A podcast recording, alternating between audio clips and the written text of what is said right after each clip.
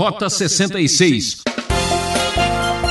perto do final dos tempos vai haver uma grande tribulação na terra e muita gente imagina que esse arrebatamento que Tessalonicenses fala, menciona, ah, muitos acreditam que a igreja não vai ficar aqui.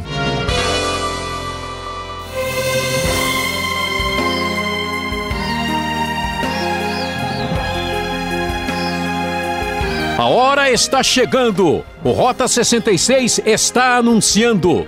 Venha viver a maior emoção de sua vida. A série Cartas Paulinas conclui hoje a primeira epístola de Paulo aos Tessalonicenses, analisando o capítulo 5. O professor Luiz Saião fala sobre um tema que inquieta a todos neste planeta: Jesus Cristo, o retorno. Como dizia o velho hino, os sinais da sua vinda mais se mostram cada vez, vencendo vem Jesus. Ah, o inesperado vai acontecer. E você? Está preparado para aquele glorioso dia? Então é bom começar ouvindo esta explanação sensacional.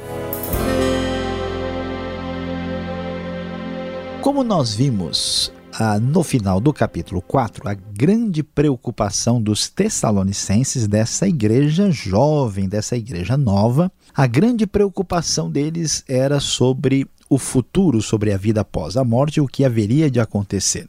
Então, Paulo, trazendo a palavra bíblica escatológica referente ao final dos tempos, nos revela que não só é verdade que o nosso dia pessoal, individual, vai chegar, mas também o dia do Senhor vai chegar, vai chegar o momento quando Deus colocará o ponto final na história humana. E no capítulo 5 ele vai continuar fazendo um desdobramento desse tema. E então o texto, conforme a nova versão internacional da Bíblia, diz o seguinte: Irmãos, Quanto aos tempos e épocas, não precisamos escrever-lhes, pois vocês mesmos sabem perfeitamente que o dia do Senhor virá como ladrão à noite.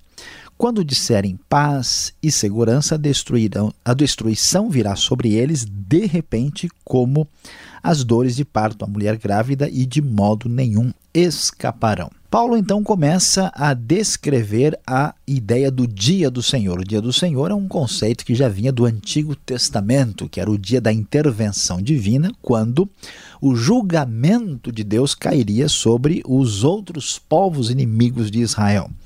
Esse, esta ideia vai se desenvolvendo na Bíblia e chega no Novo Testamento com uma ideia mais ampla, o dia do Senhor, o dia da intervenção divina na história humana para toda a humanidade o dia do juízo final.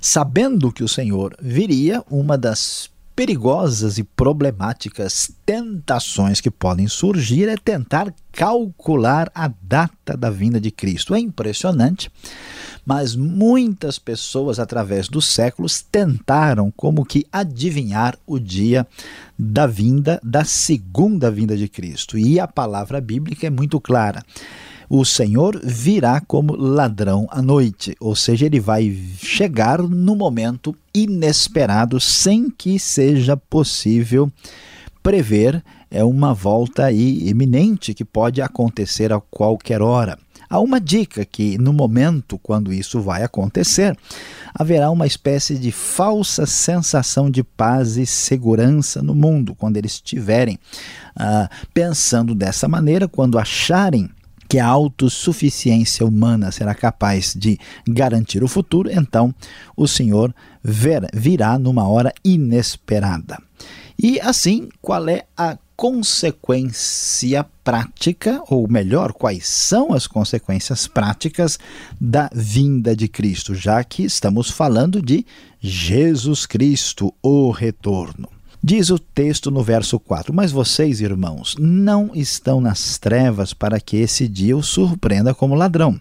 Vocês todos são filhos da luz, filhos do dia. Não somos da noite nem das trevas. Paulo usa uma metáfora, colocando aqui a ideia da noite das trevas como ligada ao mal e o dia e a luz como ligada a Cristo, ligado àquilo que é considerado bom. Portanto, não durmamos como os demais, mas estejamos atentos e sejamos sóbrios. Porque as pessoas que não estão aguardando a vinda de Cristo, que não estão com esta expectativa, vivem como quem está dormindo, absolutamente desligados desta realidade. Pois os que dormem, dormem de noite, os que se embriagam, embriagam-se de noite, associando esse comportamento de absoluto distanciamento dessa realidade escatológica com os comportamentos comuns da noite quando as pessoas fazem tantas coisas equivocadas. Nós, porém, usando a mesma metáfora, Paulo diz: nós somos do dia, sejamos então sóbrios, vestindo a coraça da fé e do amor e o capacete da esperança da salvação. Linguagem semelhante ao que vemos lá em Efésios capítulo 6, porque Deus não nos destinou para a ira. Isso quer dizer que o dia do Senhor, quando chegar, trará ira. A ira de Deus é o derramamento do julgamento divino sobre a terra contra aqueles que não ouviram a sua mensagem de arrependimento e salvação. Deus não nos destinou para a ira, portanto, nós não precisamos ficar preocupados com isso, mas ele nos destinou para recebermos a salvação por meio de nosso Senhor Jesus Cristo. Ele morreu por nós para que, quer estejamos acordados, quer dormindo, vivamos unidos a Ele. Por isso, exortem-se e edifiquem-se uns aos outros, como de fato vocês estão fazendo. A grande verdade é que o ponto final da história está para chegar. Estamos falando sobre Jesus Cristo, o retorno. Com este conselho claro em vista, orientando os Tessalonicenses sobre a vinda de Cristo, Paulo vai adiante agora para as palavras finais, depois de ter falado tanto sobre o final dos tempos.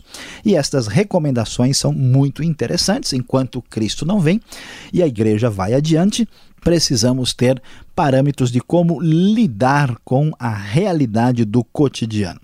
Então ele diz: Agora lhes pedimos, irmãos, que tenham consideração para com os que se esforçam no trabalho entre vocês, que os lideram no Senhor e os aconselham. Primeiro conselho desta parte final é: olha, prestem atenção, né, deem a devida consideração àqueles que os lideram espiritualmente, ou seja, cuidem dos seus líderes espirituais, os seus pastores. Vocês devem tratá-los bem, com amor, com autoestima, por causa do trabalho deles. Vivam em paz uns com os outros, é o que vem na sequência. Exortamos a que vocês advirtam os ociosos, palavra que também pode significar rebeldes, insubordinados aquelas pessoas que parecem que não se encaixam naquilo que a igreja deve uh, fazer. Confortem os desanimados, auxiliem os fracos, sejam pacientes para com todos. Paulo enfatiza a comunhão, o relacionamento entre as pessoas na igreja. Ninguém deve retribuir o mal com o mal, sejam bondosos. A ênfase neste amor que transparece e que transborda da carta aos Tessalonicenses é aqui novamente enfatizado. Alegrem-se sempre, orem continuamente, deem graça em, graças em todas as circunstâncias, pois esta é a vontade de Deus para vocês em Cristo Jesus. Essa carta é vitoriosa. A vitória do Evangelho está assegurada, essa vitória já aconteceu, essa vitória prometida estará clara, ainda mais nítida no retorno de Jesus Cristo, nosso Senhor. Portanto, alegria, oração, graças a Deus, isto deve marcar a nossa realidade cristã não apaguem o Espírito, o Espírito de Deus que age na igreja. Não tratem com desprezo as profecias, mas ponham à prova todas as coisas e fiquem com o que é bom. Afastem-se de toda forma de mal. Interessante que uh, o aspecto da liderança aparece em primeiro plano, depois o relacionamento entre os irmãos, depois a nossa uh, uh, relação de espiritualidade ativa e viva, cheia de alegria e oração para com Deus, e depois a hora de lidar com as coisas ligadas ao espírito, talvez por causa de coisas estranhas ligadas à vinda de Cristo, havia um perigo de desprezar as profecias, porque é possível que profecias equivocadas estivessem aparecendo. Paulo diz: Olha, não desprezem mais, vocês devem analisar todas as coisas. E Paulo então caminha para o final, dizendo que o próprio Deus da paz os santifique inteiramente. Todo corpo, alma e espírito de vocês sejam preservados irrepreensíveis para a vinda do Senhor, do nosso Senhor Jesus Cristo. Aquele que o chama é fiel e fará isso. Irmãos, orem por nós. Saúdem todos os irmãos com um beijo santo. Diante do Senhor, encarrego vocês de lerem esta carta, todos os irmãos, da graça de nosso Senhor Jesus Cristo seja com vocês. É, prezado ouvinte, a grande verdade é que estamos no decorrer da história aguardando o seu desfecho final, quando teremos Jesus Cristo, o retorno, a segunda vinda do Senhor. Enquanto o tempo passa e vamos vivendo a nossa vida e servindo a Deus aqui, é muito importante ter um comportamento que agrade a Deus da maneira que ele de fato merece. Portanto, é muito importante darmos a devida atenção àquilo que diz o final da carta aos Tessalonicenses. E você deve colocar isso muito forte no seu coração, porque nunca se esqueça da grande verdade de que a vinda do Senhor será inesperada como a de um ladrão.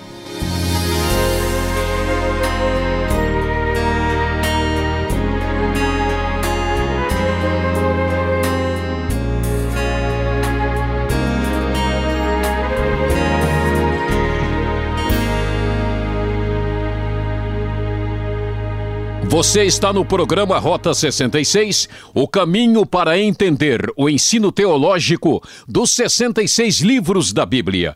Esta é a série Cartas Paulinas, fechando o estudo na primeira carta de Paulo aos Tessalonicenses, capítulo 5. Nosso tema: Jesus Cristo, o Retorno. O Rota 66 tem produção e apresentação de Luiz Saião e Alberto Veríssimo. Na locução, Beltrão. Participe escrevendo para o e-mail rota66@transmundial.com.br ou caixa postal 18113, CEP 04626-970 São Paulo capital. E retornamos agora com as perguntas.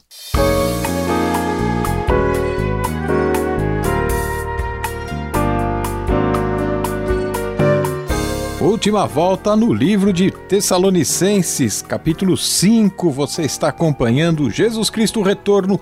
Muitas perguntas para o professor Luiz Saião nesse assunto. Professor, olha, muitas pessoas falam coisas diferentes sobre a vinda de Cristo. Como é que ele pode vir como ladrão se os sinais mostram que ele está chegando, hein? Como é que fica? Pastor Alberto, veja a realidade que nós encontramos aqui. De fato, Cristo vem como ladrão. A Bíblia fala de sinais. São sinais amplos, sinais genéricos, fala da apostasia, fala de terremotos, fala ah, de problemas no mundo que são sinais de que Cristo vem, mas jamais nos define, nos estabelece a possibilidade de sabermos exatamente quando ele chegará. Então, apesar dos sinais, não há uma contradição com essa ideia de que Cristo virá como ladrão. A chegada de Cristo aqui será inesperada. E a ideia do Novo Testamento é que nós devemos viver uma vida estando preparados a qualquer momento para a chegada de Cristo. O grande reformador Lutero dizia né, que nós devemos viver como se Cristo tivesse morrido ontem, tivesse ressuscitado hoje e voltasse amanhã. Então, esta deve ser a nossa conduta, a nossa direção com respeito a esse assunto. Agora, por que paz e segurança e sinais de destruição? Faz sentido isso, professor? Tanta gente diz que Jesus virá, e agora? É, pastor Alberto, ah, quando a gente lê isso, a gente fica meio confuso. Quer dizer que a gente não deve lutar pela paz e pela segurança? Como é que é isso? Não, sempre devemos orar por paz e agir para termos paz. A Bíblia até desde o Velho Testamento ela diz: orem pela paz de Jerusalém, né? Porque essa paz beneficia todo mundo. O problema é que há uma uma, uma arrogância humana de que nós podemos conseguir essa paz independentemente de Deus, de uma maneira autônoma, como se nós tivéssemos o poder para isso. E a Bíblia nos adverte que nós vamos ver mais adiante isso, que nesse cenário da volta de Cristo aparecerá também o anticristo, aquele que se coloca no lugar de Cristo e que vai prometer uma segurança, prometer paz para a humanidade. Então vai haver um momento quando vai chegar uma paz enganadora, uma paz que não é verdadeira e nesse exatamente nesse momento da história, essa paz enganadora será o momento quando vamos ver a repentina destruição caindo sobre aqueles que, na verdade, prometem uma paz falsa que não se verifica. A gente ouve muitas pessoas, comentaristas, estudiosos, dizendo que Jesus virá para inaugurar o milênio. Aqui diz que vamos para os ares, assim, de forma literal. Não é complicado isso, não? É complicado e aqui nós entramos num assunto, pastor Alberto, que é um pouco difícil de tomar uma posição definitiva. Veja bem que existe lá no Apocalipse uma ideia clara de que vai chegar, ou já chegou, ou estará chegando, o que é chamado de mil anos, o milênio. Algumas pessoas entendem que esse milênio é uma linguagem é, figurada, não literal, que já está acontecendo agora, depois da vitória de Cristo com a sua morte e ressurreição. Ele já governa a partir dos céus ah, por meio da implantação do seu reino que acontece com a sua igreja. Outras pessoas entendem que esse milênio vai acontecer no futuro, vai ser literal, vai ser lá na frente. Então, o que acontece quando esse texto fala sobre o encontro com o Senhor nos ares, aqueles que não acreditam no milênio literal acham que a vinda de Cristo será uma única ocasião, um único evento. Quando for dado o toque da trombeta, os mortos ressuscitam e os vivos são arrebatados e vão todos estar juntos com o Senhor para sempre. No entanto, um outro grupo de pessoas imagina que esse encontro nos ares é um encontro durante um certo tempo para depois Cristo descer com a sua igreja para inaugurar um milênio aqui na Terra.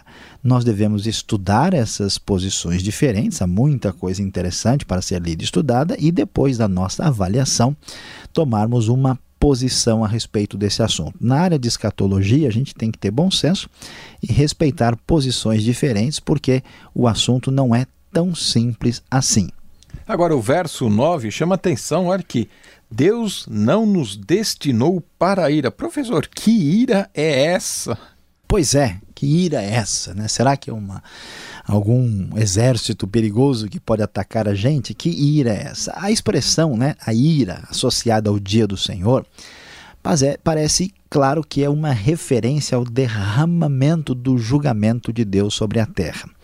Essa é, é, é a sugestão, alguns né, estudiosos lembrando daquele fato de que perto do final dos tempos vai haver uma grande tribulação na terra, e muita gente imagina que esse arrebatamento que Tessalonicenses fala, menciona, ah, muitos acreditam que a igreja não vai ficar aqui.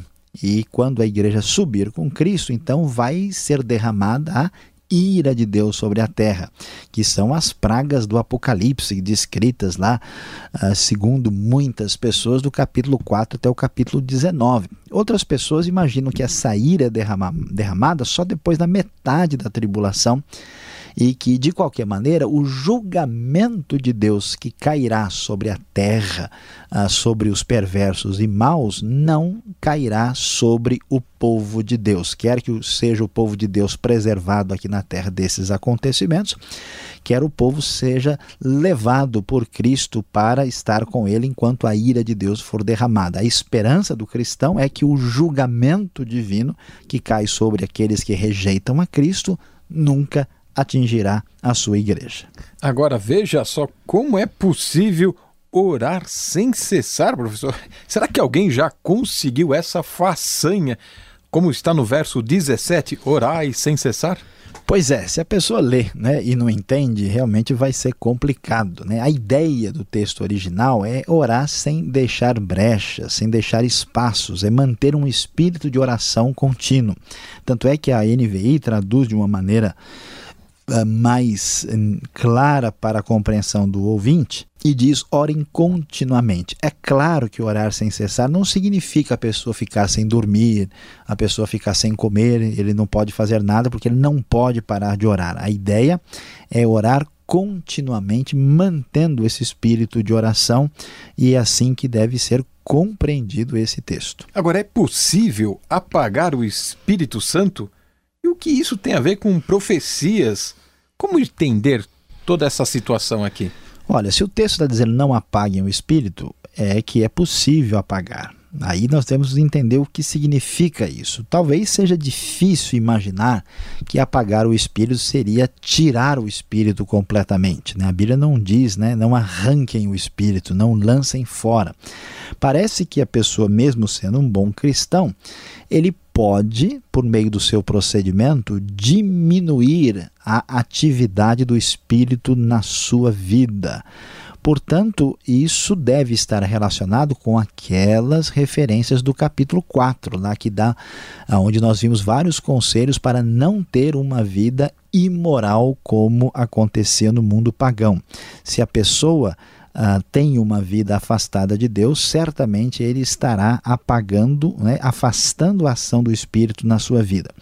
Agora, Paulo também está preocupado com a questão a, do, da ação do Espírito no meio da comunidade. Veja que a sequência, né, para não pensar que o assunto tem a ver só com a questão da imoralidade, ele diz: não tratem com desprezo as profecias. Pode ser, o que é muito provável, que o pessoal andou ouvindo muita profecia sobre o que aconteceria no final dos tempos. E aí passaram do limite. Aí vem a reação exagerada, dizendo: opa, agora não podemos mais dar nenhuma atenção à profecia. Paulo diz: olha, não sejam tão fechados assim. Vocês não podem desprezar as profecias, mas não deve ouvir qualquer coisa.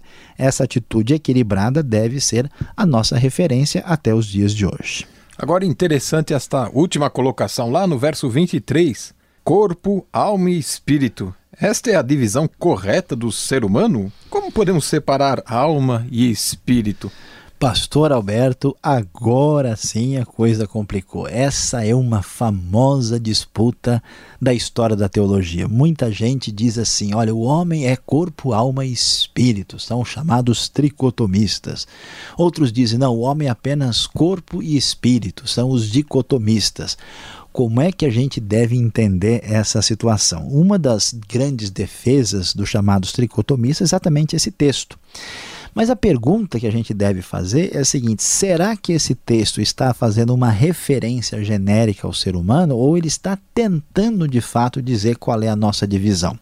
A maioria dos estudiosos e comentaristas da Bíblia não acham que seja sábio a gente pegar esse texto para dizer que é uma referência à divisão do ser humano. Até porque quando a gente pega lá em Hebreus 4:12, ele vai falar, né, da alma, do espírito, das juntas e medulas. Eu não posso pegar aquele texto e dizer que nós somos divididos em quatro partes: alma e espírito, depois juntas, depois medulas. Porque o texto não tem a intenção de apresentar a divisão do ser humano. Então, na verdade, na verdade, a gente não sabe qual é a melhor opção. Pode ser que o homem seja corpo, alma e espírito. Agora, pastor Alberto, para dizer a verdade, não dá para a gente achar a separação exata onde está a alma, onde está o espírito. Ainda que os dois possam ser distinguidos, a maneira como, especialmente o Velho Testamento, mas mesmo assim muitos textos do Novo também tratam os dois, parecem mostrar que os dois estão tão associados que uma separação entre eles não é recomendável no estudo das Escrituras Sagradas. Obrigado, Saião. Olha, foi fascinante esse estudo, mas ainda não terminou. Vamos agora à conclusão desse estudo.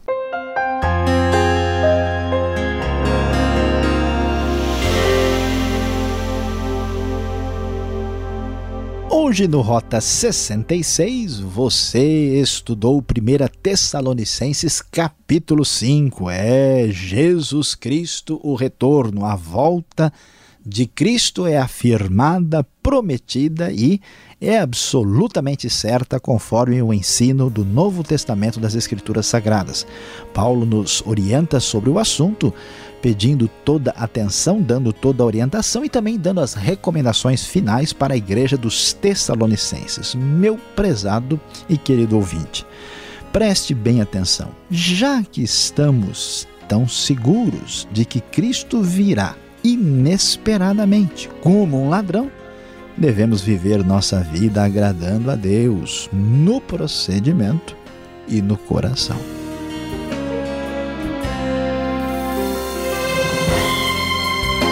Final de mais um Rota 66. Nós voltaremos com um novo estudo para você aqui nesta mesma emissora e horário. O Rota 66 é uma realização transmundial. E acesse o site transmundial.com.br e aquele forte abraço e até o próximo programa.